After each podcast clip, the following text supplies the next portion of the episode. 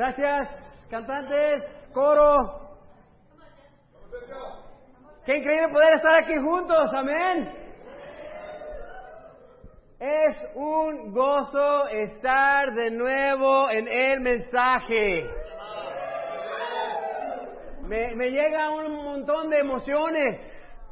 Veo a, a este Pepe, y siempre tenemos esa historia que le contábamos a sus papás, que de chiquito cuando primero llegó a la iglesia, estaba no sé qué haciendo, corriendo, una travesera, no sé qué andaba haciendo. Ven para acá, niño. Y me dice, no. Wow. Dije, ok, acabas de llegar, te la voy a pasar. Y ahora lo ves ahí ya, ¿no? Discípulo, tocando la, los congas. ¡Qué increíble! ¡Qué bendición! Y yo le doy gracias a, a, a la iglesia, claro, gracias a Dios, porque la iglesia cambia vidas. Ah, y no nada más la tuya, sino la de tu familia y la de las generaciones que vienen, si nos mantenemos fiel. Este, ah, qué, qué gozo, qué placer de poder estar aquí con ustedes. Ah, qué bendición de poder este, ah, estar en esta serie y poder dar una de las clases. Gracias, Martín, por ah, tenerme aquí. No, para mí no es, no es retante, es un gozo estar aquí.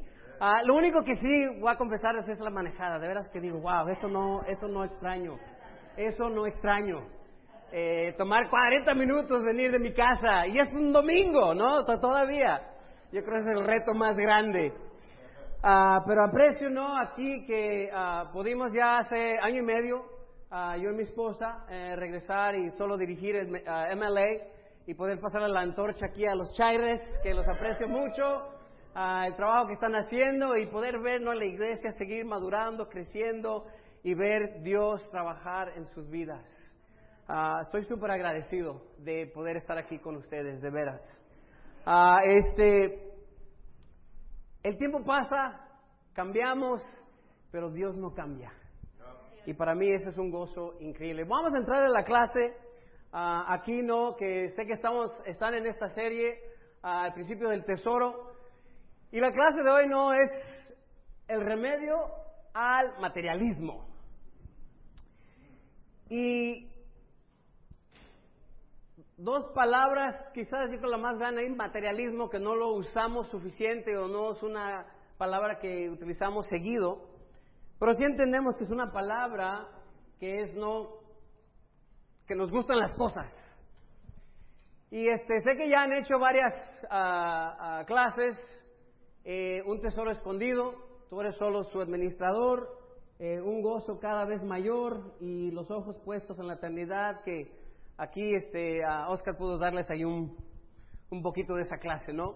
Uh, que el enfoque en realidad es solo, uh, no te enfoques tanto en el punto, que es nuestra vida, que es un, es un puntito en realidad, y la eternidad es, un, es una línea que no termina. Uh, entonces no tan importante de no enfocarnos solo en el puntito de nuestra vida, sino la eternidad. Y claro, la clase de hoy, el remedio al materialismo, que es lo que vamos a, a repasar hoy. Eh, afluencia.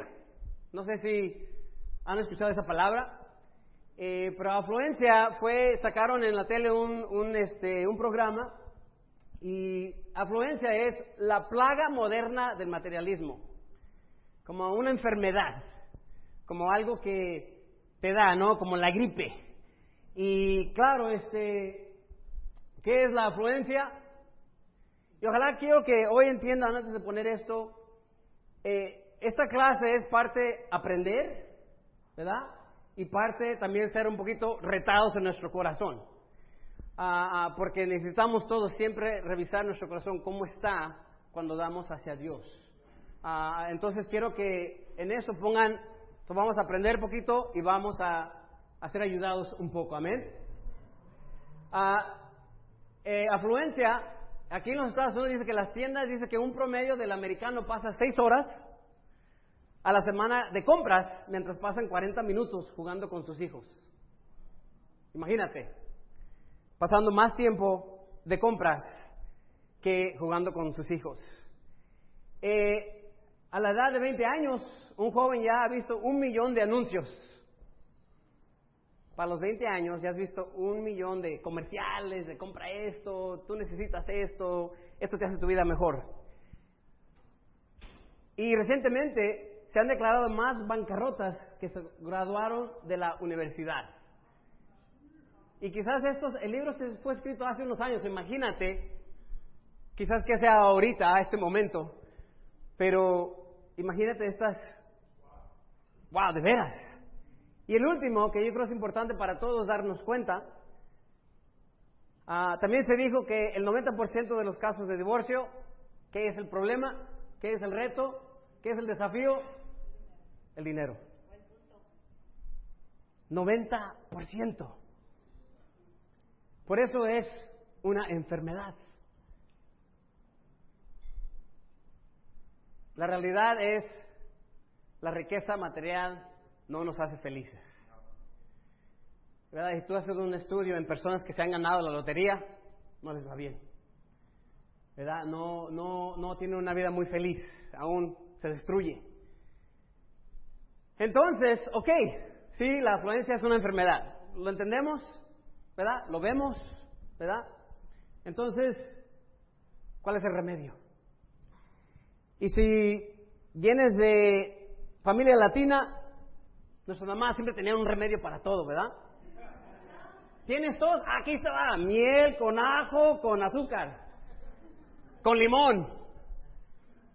¿Que te duele esto? Toma, ya que te pongo un poquito de Vicks aquí en el pecho y cómete. Mamá dice que no te... Tú cómete. Siempre buscando remedios, ¿verdad?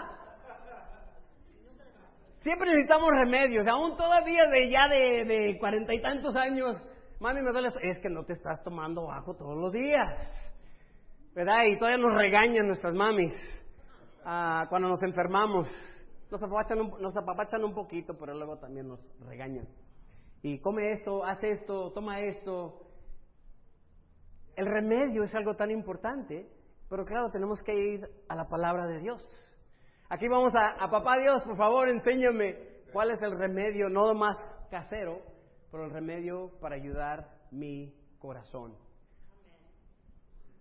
Primera Timoteo seis diecisiete.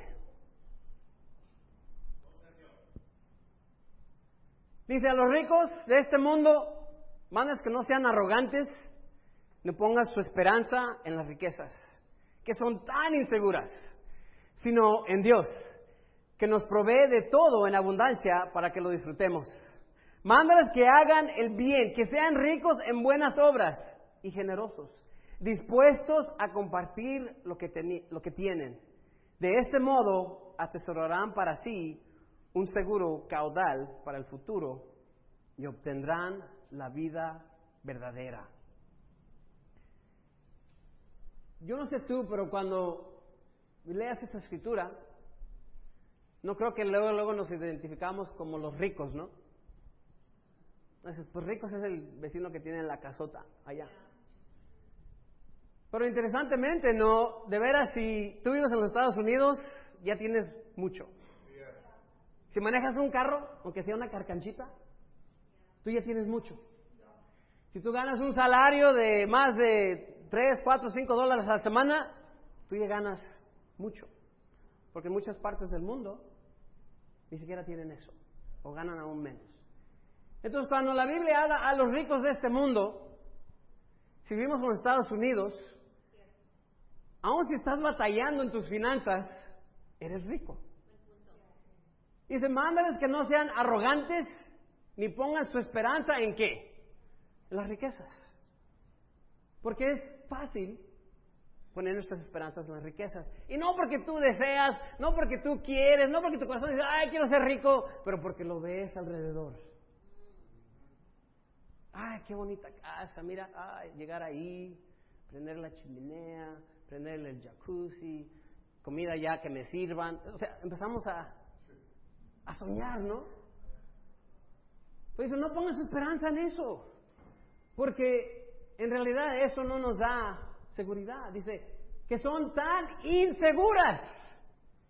¿Cuántos de nosotros, no quizás años, sea cinco o diez años, hacíamos un montón de dinero, o veinte años, y ahora dices, apenas lo estoy haciendo? El dinero es inseguro. El, el dinero no, es, no nos da estabilidad. Dice, sino en Dios. Dios dice, yo te doy seguridad. Yo te doy lo que tú necesitas. Dice que nos provee de todo en abundancia para que lo disfrutemos. Dios quiere que te disfrutes, pero que sea con Dios, no solo por el dinero. Dice, mándales que hagan el bien, que sean ricos en buenas obras y generosos y dispuestos a compartir lo que tienen. Dice, de este modo atesorarán para sí un seguro caudal para el futuro y obtendrán la vida verdadera. Dice que seamos ricos a buenas obras, a servir, a dar, a ayudar, que ser generosos, de poder ayudar a otros, de poder uh, uh, servir a otros. Dice, dispuestos a compartir lo que tienen. Algo que ya aprendí muy rápido en hacerme discípulo es, yo tengo que compartir lo que Dios me ha dado. Porque a mí se me ha dado mucho. Mucho se me ha dado. Y de este modo, ¿a dónde vamos a atesorar para nosotros un caudal, un futuro? ¿En dónde va a ser ese futuro? En el cielo. No aquí. Aquí no es nuestro futuro. El dar es el remedio al materialismo. El dar. Y vamos a ver eso un poquito más, ¿no? Que, ¿por qué es este el remedio? El poder dar, el poder servir, el poder uh, dar donde nos duele un poco. Porque nos, es bueno para nuestro corazón. El acto de dar es un recordatorio que se trata de Dios y no de nosotros. Ahí vemos no a un señor dándole unas sandalias que parece una niña. ¿Y cómo responde la niña? Se ve que está agradecida, ¿no? Llorando, porque está entregando sus sandalias a este señor, a esta niña. El acto de dar es un recordatorio que se trata de Dios y no de nosotros. ¿Cómo responde la gente cuando les das algo? ¿Cómo responden? ¿Cómo se sienten? Yeah. Animados, wow, gracias, no, no lo hubieras hecho. Y claro, por dentro estamos, uff, qué gracias, qué bonito, ¿verdad? Pero nos gusta recibir. Pero el problema es de que muchas veces, si nosotros no damos, no vemos ese gozo en otros. Y el dar nos recuerda que se trata de Dios y no de nosotros. Dar no nos quita de las cosas que nos interesan, más bien cambia nuestros intereses de la tierra al cielo. Cambia la perspectiva de uno mismo a Dios. Hay algo que sucede cuando tú das. Hay algo que sucede en tu corazón, hay algo que sucede en tu alma, hay algo que sucede cuando nosotros damos a otras personas. Nos cambia a nosotros. Hay algo que sucede que nos ayuda a entender, wow, el dar es mejor que solo estar recibiendo. ¿Por qué yo, no porque soy mejor o soy bueno, o, decidí por cuatro años estar sirviendo en dos ministerios? Uno, porque se me pidió que empezara otra iglesia, ¿ok? No fue mi, uh, yo quiero empezar otra iglesia. Pero al verlos a ustedes, dije, yo lo voy a hacer. Y no me voy a dar por vencido. Hasta que Dios nos traiga a alguien. Amén. Amén. Pero lo que me motivaba a dar, a sacrificarme, a empujarme, a tomarme mi iced coffee antes de llegar, hoy me traje uno, es de que vengo por ustedes y por los alrededor, no por mí, no por mí. Me ayuda, ¿en quién me estoy enfocando? En Dios. Porque fácil, uno dice, ¿sabes qué? Ya me cansé, ustedes averígüenlo, yo tengo suficiente, es mucho el manejo, es mucho el cansancio, Quizás Dios dice, ¿sabes qué? Necesitas ser más humilde, por eso necesitas dos servicios, para que escuches la palabra y des la palabra, yo no sé. Pero veo ustedes, man, eso fue, eso vale la pena, el dar, el servir. Segunda de Pedro tres diez. Dice, pero el día del Señor vendrá como un ladrón. En aquel día los cielos desaparecerán como con un estruendo espantoso. Los elementos serán destruidos por el fuego y la tierra con todo lo que hay en ella será quemada. Wow. Antes nomás, algunas iglesias solo predican de eso, ¿eh?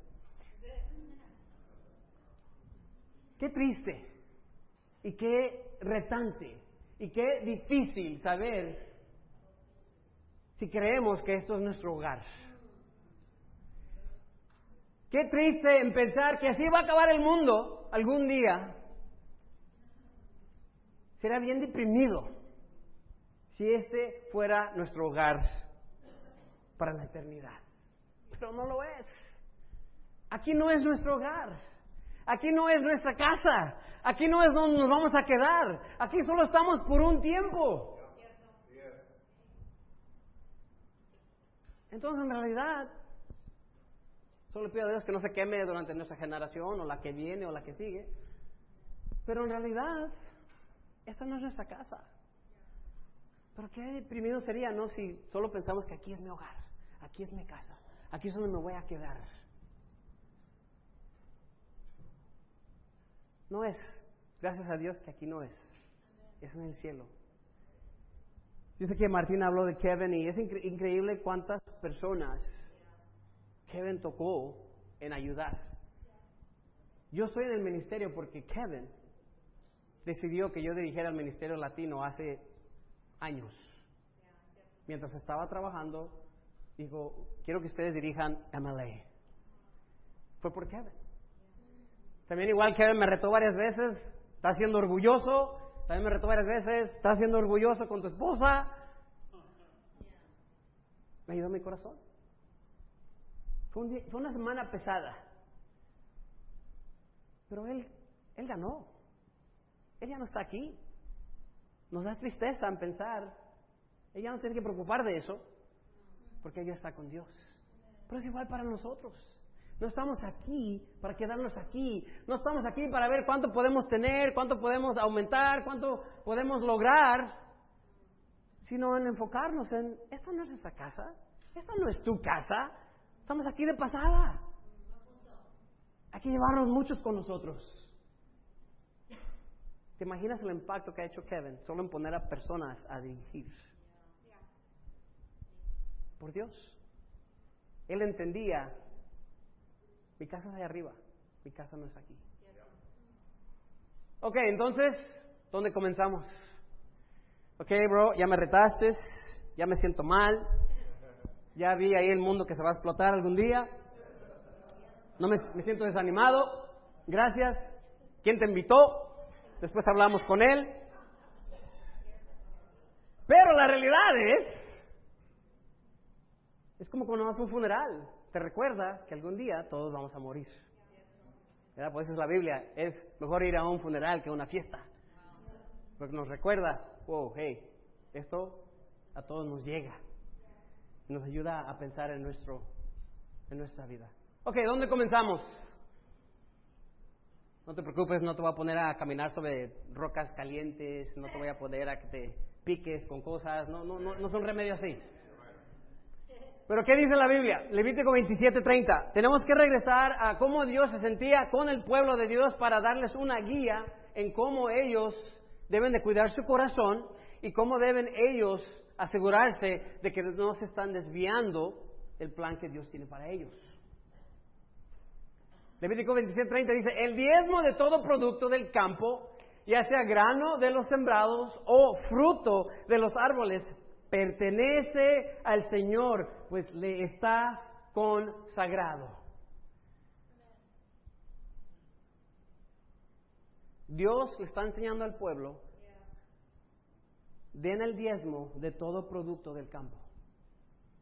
Claro, aquí no tenemos no somos, eh, eh, eh, no tenemos granjas, uh, no tenemos vaquitas y fruta, quizás alguno tenga ahí en su casa, en la yarda.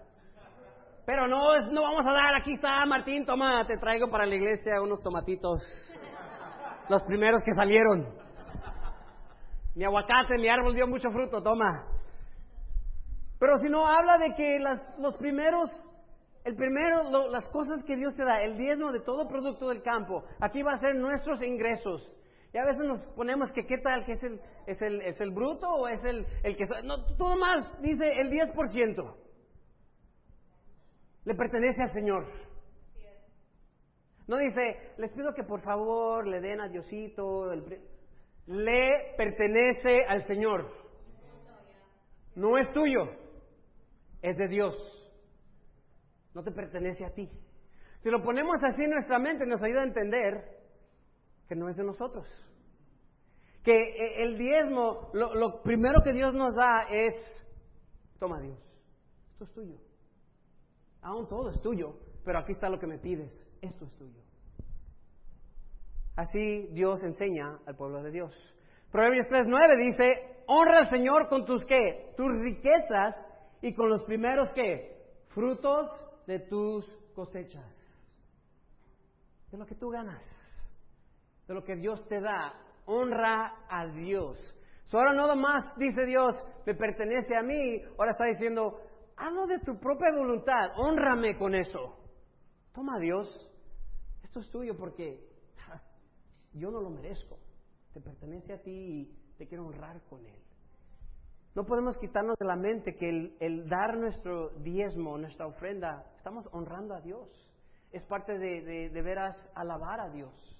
Así como cantamos, así como oramos, el dar a Dios es honrar a Dios. Estamos diciendo, Dios, tú eres primero. No yo, no mis cosas, no mis hijos, no mi trabajo, no todo lo que tengo.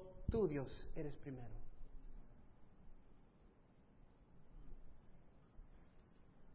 Parece ahí después de Día de Acción de Gracias aquí, ¿no? ¿Sabes? Dios no quiere las obras. Imagínate darle a Dios. O a una persona que tú amas y quieres, toma, te traje un plato. Aquí están las obras.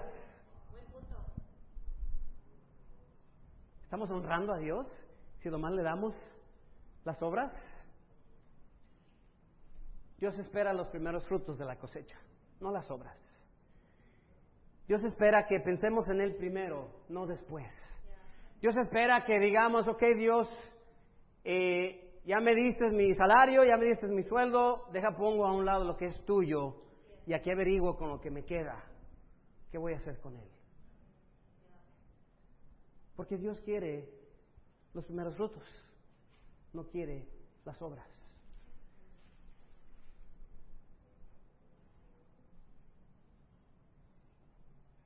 Malaquías, le puse en inglés, perdón.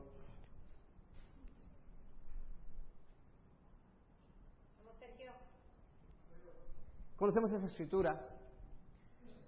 Dice, ¿acaso roba el hombre a Dios? Ustedes me están robando. Y todavía preguntan, ¿en qué te robamos? En los diezmos y en las ofrendas, ustedes, la nación entera, están bajo gran maldición, pues es a mí a quien están robando. Traigan íntegro el diezmo para los fondos del templo, y así habrá alimento en mi casa.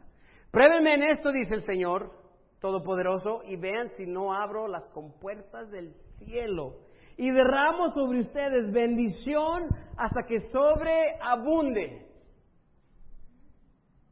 Bendición que sobreabunde. Dice que te va a dar tantas bendiciones que, wow, gracias Dios, no lo merezco. Y, es, y esto es... Entendemos, ¿no? Dices, ok, pues estamos hablando del Antiguo Testamento y sé que ahí habla del diezmo y ahorita no entramos a eso, ¿no? Porque dice, pero Dios ya no habla mucho del diezmo en el, en el Nuevo Testamento, pero en el Antiguo sí, ahí nos los, los reta, les dice, los, los, les recuerda. Pero ¿de veras Dios ha cambiado desde el Antiguo al Nuevo Testamento? Yo no creo que Dios ha cambiado. Eh, sí, eso nomás era para ellos, era para retarlos más. Y ustedes voy a ser un poquito más nice. Eh, ya, ya sé que ya me aman más.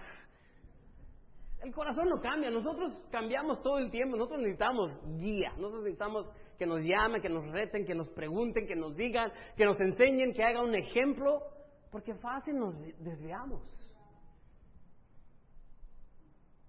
¿Cómo robamos a Dios? Porque no le damos a Dios lo que merece. ¿Qué dice Mateo? Hay de ustedes, maestros de la ley y fariseos, hipócritas, dan la décima parte de sus especies, la menta, el anís, el comino, pero han descuidado los asuntos más importantes de la ley, tales como la justicia, la misericordia y la fidelidad. Debían haber practicado esto sin descuidar aquello. Nos damos cuenta que Jesús está hablando de qué? De la décima parte de sus especies. Está recordándoles de el diezmo, está recordándoles de que eso es algo que sí se habló aún. Déjales recuerdo que es importante en sus vidas. Sí, qué bueno que dan esto, que dan lo otro, que dan lo otro, pero ¿saben qué? No se olviden de la justicia, la misericordia y la fidelidad, porque tampoco quiere Dios que seamos nomás, ok Dios, aquí está mi diezmo y ahora adiós, nos vemos hermanos, ustedes cuídense, trabajen duro, los amo, los quiero, aquí está mi diezmo. Dios quiere nuestro corazón. Desde el principio Dios quiere estar con nosotros, pasar tiempo con nosotros, animarnos. Aún leímos escritura que dice, disfruten de la vida.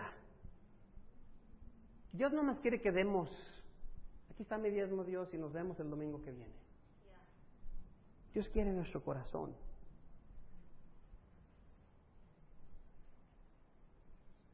Dios no menciona el diezmo después de los evangelios. Algunos pueden decir, ¿verdad? Pues, ¿dónde está? ¿Tú crees que Dios esperaría más o menos de nosotros en su nuevo pacto? Con ustedes voy a hacer, no pedirles igual. Jesús levantó el estándar de los nuevos cristianos, o lo bajó. ¿Lo levantó o dijo, voy a bajarlo un poquito más fácil? Jesús lo levantó. Ah, ¿verdad? ¿Cómo lo levantó? Porque vemos en los ejemplos. Mateo cinco, veintisiete y veintiocho, ¿qué dice? Ustedes han oído que se dijo, no cometas adulterio, pero yo les digo que cualquiera que mira a una mujer y la codicia, ya ha cometido adulterio con ella en el corazón. Jesús levanta el estándar, no lo baja. Jesús dice, esto no se trata de solo, toma, aquí está, o no. Dios dice, no, no, no, yo espero más de ustedes. Y lo increíble es que Jesús nos conoce. Dios conoce nuestro corazón. Dios conoce cómo somos si no estamos con Él. Yo sé que el dar nos pega a todos en el corazón. Yo sé. Yo cuando primero se me dijo, cuando dije, ah, ya sé, estoy estudiando la Biblia y ya, ya, algo quieren, algo quieren, algo me van a pedir. Yo sé, yo sé, nunca nada es, toma, aquí está bien, no, bien, bien, hermano, algo van a querer. Y llegó el estudio, ¿no?, de, de, de la iglesia. Y que, pues, Dios espera el diezmo. ¡Ya sabía! Ahí está. Pero lo increíble es que si tú haces un estudio del diezmo, está vez, tras vez, tras vez, tras vez en la Biblia. Es algo de Dios. Es algo de Dios. No es algo del hombre. No es algo que inventó ahí Martín y dice, hey, por favor, den el diezmo. No es algo que él quiere para él. Es para Dios. Dios lo va a utilizar. Por medio de ayudarnos a nosotros, utilizar y ayudar a otros. Pero se lo estás dando a Dios. Nunca lo veas, por favor, como un pago. Nunca lo veas como una obligación. Porque si ya estás ahí, vas a batallar. Vas a decir, ay, mira, con eso podría haber comprado eso. Ah, mira, con eso podría haber ya ahorrado para eso. Ah, mira, con eso... Y empiezas a batallar. Es de Dios. Y el estándar de Jesús nunca lo bajó él más. Nunca dijo, bueno, si quieren dar, si no quieren dar. No, dijo, yo no estoy cambiando lo que se dijo, lo que mi padre dijo. Yo voy a decirles, voy a recordarles dónde está ese estándar. El diezmo es solo el principio. El diezmo no es el techo. El diezmo no es, oh, ya llegué, ya, terminé. El diezmo es donde comenzar. El diezmo es, ok, mi corazón, uh, ya estoy listo, ya aprendí a dar. Y me acuerdo que después de yo aprender del diezmo y darme cuenta, dije, wow, yo, le he estado, yo he estado pecando contra Dios. Yo no he estado dando mi corazón cien por ciento a Dios. Yo no estoy, estoy convencido de que aquí donde estoy es donde Dios quiere que esté. Pero mientras pasaron los años, vi cómo Dios me seguía dando suficiente. Y en la realidad es que a veces pensamos, es que no entiendes mi situación. Es bien difícil. Ya, yo sé que es difícil. Es difícil para todos. Pero Dios lo espera. Dios espera. ¿Tú crees que Dios esperaría menos de nosotros hoy en día? Y como dije ya, el diezmo es el, el piso, no el techo de dar. El diezmo es el comienzo. El diezmo son como las llantas de entrenamiento. ¿Verdad? Yo creo que ya varios hemos pasado por esa etapa, ¿verdad? Ayudar a, a nuestros hijos a que, a que de, le sepan cómo darle a la bicicleta. Y siempre, y no, por un rato tienen las llantitas para que no se caigan. ¿Verdad? Porque al momento que se las quitas y no saben, se van, se caen, ¿verdad? El diezmo son las llantitas de entrenamiento. El diezmo son las llantitas para, ok, tengo que llegar, esa es mi meta, el diezmo, esa es mi meta. Y sabes que no estoy, otra vez, dije yo, man, ese Martín man, me puso una clase bien difícil. Yo no vine a regañarles, yo no vine a decirles no están dando su diezmo, yo ni sé si están dando o no dando su diezmo, pero eso dice la palabra de Dios. Y esa clase nos llama y nos recuerda que el diezmo es de Dios.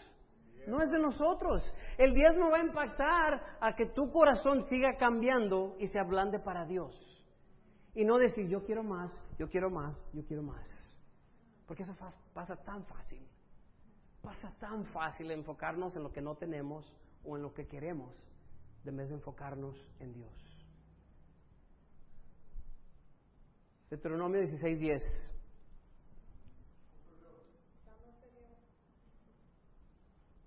Dice, entonces celebrarás en honor del Señor tu Dios la fiesta solemne de las semanas, en la que presentarás ofrendas voluntarias en proporción a las bendiciones que el Señor tu Dios te haya dado. Sabes, Dios espera que, diez, que des tú de ofrendas voluntarias donde tú estés. Uh, hoy este, este domingo, uh, allá en M L A, porque vamos a obtener nuestro nuevo edificio, y gracias a Dios ya me dieron las llaves, todavía no lo puedo creer, ya tenemos llaves para el edificio. Una oración de dos años, ¿eh? Y muchos de ustedes también, gracias por orar por nosotros. Y pero increíble, pedí hoy porque fui a ver el edificio y el pastor que está ahí dice, te doy esto, te doy lo otro, te doy lo otro. Le dije, ¿me vas a dar las sillas? Dice, eso no puedo darte. Oh. Imagínate un edificio sin sillas. Entonces, uh, lo bueno es que todavía tenemos hasta el cinco será nuestro primer eh, servicio dominical y el miércoles veintidós será nuestro primer servicio de media semana. Pero le pedí a la iglesia, necesito que ofrenden para sillas, porque no quiero empezar un servicio media semana o domingo sin sillas. Y ahí les dije, no, esa es una ofrenda de voluntaria, no, no, no, no te estoy diciendo si no das o verás no te voy a dar sillas. Si no ofrendas, ahora verás, ¿eh? Te sientas en el suelo o ahí enfrente como los niños. Pero es voluntaria, si puedes dar, si no puedes, dame, si puedes dar más. Un hermano vino y me dijo el miércoles, ¿sabes qué, bro? Yo quiero dar, yo quiero comprar veinte sillas. Gracias, bro. Gracias, sí, un papá soltero. Ningún casado me vino a decir eso, ¿eh? Nada de los casados, ¿eh? Papá soltero. Dice, yo quiero comprar unas veinte sillas, aquí está. Y ahí como su cheque de casi cuatrocientos, quinientos dólares. Aprecio ese corazón, no tenía que hacerlo. Nomás tiene que comprar una para él y sus dos hijos y ya, ¿no?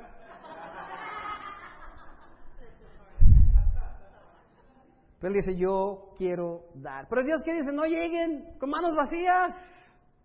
Da algo, donde tú estés, tú da. Y eso para ofrendas voluntarias, recordándole al pueblo de Dios. Deuteronomio dieciséis, dieciséis dice, tres veces al año todos tus varones se presentarán ante el Señor tu Dios en el lugar que Él elija para celebrar las fiestas de los panes sin levadura, de las semanas y de las enramadas. Nadie se presentará ante el Señor con las manos vacías. Cada uno llevará ofrendas según lo haya bendecido el Señor tu Dios. ¿Sabes? Una de mis metas, mientras voy aquí creciendo, no de tamaño, sino de edad, es yo quiero tener, yo quiero estar fuera de deudas completas, cero, cero deudas. Y quiero tener suficiente para poder dar cuando se me pida que dé. Poder ir a servir donde yo pueda ir a servir, porque tengo dinero para ir a hacerlo. Uh, hay una, hay una, un este, desastre, yo quiero ir y volar y poder dar mi tiempo y servir. Eso es lo que yo quiero hacer. No puedo hacerlo si me estoy enfocando solo en mí. No puedo hacerlo si mi corazón no está en Dios. Yo no sé qué es tu sueño, pero si estás endeudado, y si no le estás dando a, a Dios lo que le pertenece a Dios, y no, no has entendido esa ley espiritual, no lo vas a entender si no das tu diezmo a Dios. Porque tú mismo te detienes de las bendiciones, porque no ves lo que Dios puede hacer con tu vida. Me encanta Ageo. Dice, ustedes esperan mucho pero cosechan poco. Lo que almacenan en su casa, yo lo disipo de un soplo. ¿Por qué? Porque mi casa está en ruinas, mientras ustedes solo se ocupan de la suya, afirma el Señor Todopoderoso.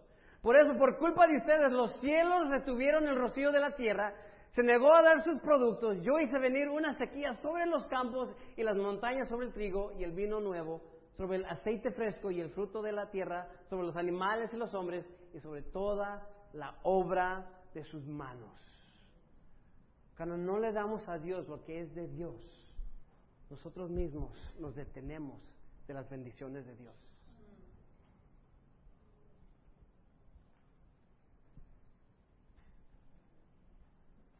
Es que no tengo dinero para dar mi diezmo. No entiendes mi situación, bro. Ah, bien difícil. Wow. ¿Qué tan cierto es? ¿Qué tan cierto es eso? Quizás lo has dicho, quizás lo has pensado. No te preocupes, no va a hacer que levantes las manos. Eso es entre tú y Dios. Cuando tus ingresos eran diez por ciento menos de lo que es hoy, ¿te moriste de hambre? Ponte a pensar en eso. Cuando tus ingresos eran diez por ciento menos de lo que es hoy, ¿te moriste de hambre?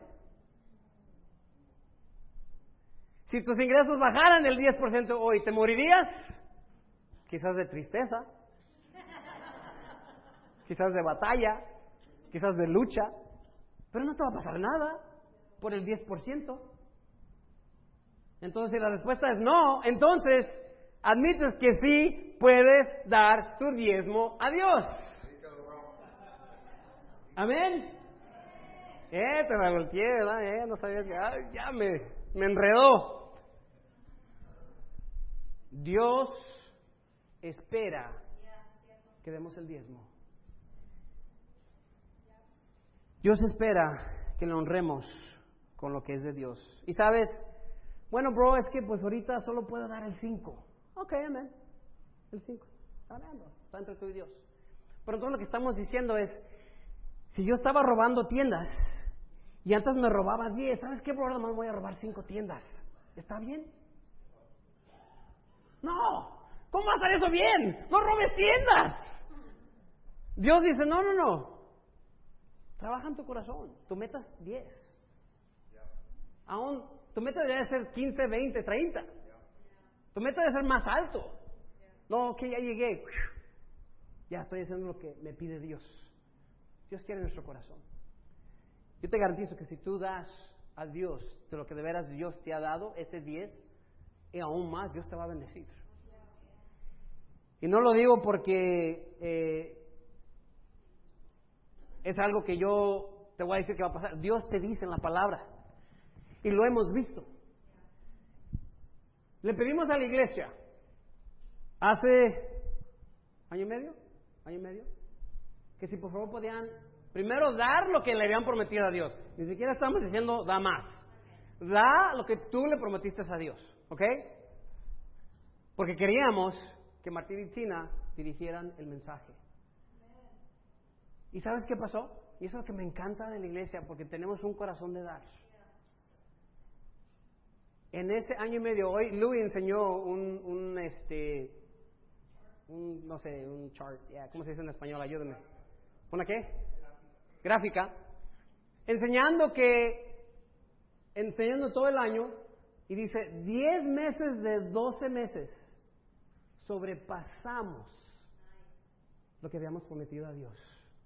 Sobrepasamos. Y yo, yo me puse a ver cuánto habíamos dado, y casi en todo, cuando dimos más, era en total el veintiocho por ciento más. Pero es porque decidimos en nuestro corazón, tengo que dar lo que le prometí a Dios. Y algunos pudieron dar más, me imagino que sí. Dios bendice cuando decidimos darle a Dios. Y por esa razón ahora podemos ¿verdad? tener a Martín y Tina aquí, por esa razón estamos a punto de comprar un edificio, por esa razón vamos a poder impactar a más personas, porque estamos agradando a Dios, no al hombre. Solo que, solo, perdón, vamos a guardar eso, ya pasamos eso. Sé que no es fácil dar, el diezmo lo entiendo, nacemos así, no compartir, ¿verdad? Desde chiquititos, desde, desde, desde babies. Mine es la primera palabra que, yo, que mi niña aprendió. Ya viene en nosotros el no compartir, es nuestra naturaleza, es, es, es, entiendo.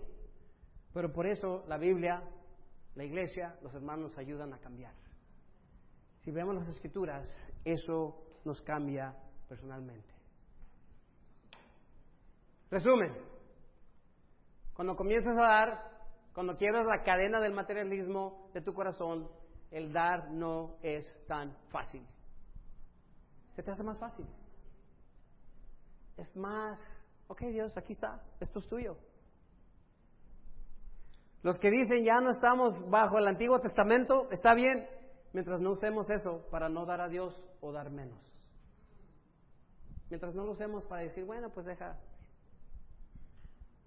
Tres, si no estás dando tu diezmo a Dios, necesitas arrepentirte y comienza a darlo.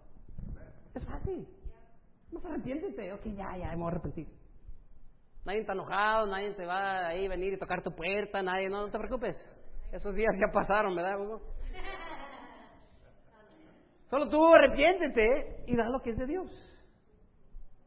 Y cuatro, invierte en tu futuro, en el cielo, y no aquí en la tierra. Amén.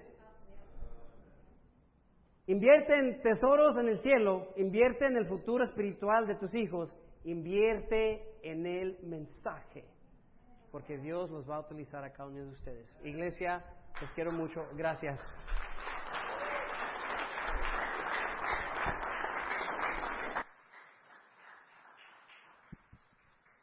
Bueno, eh, gracias.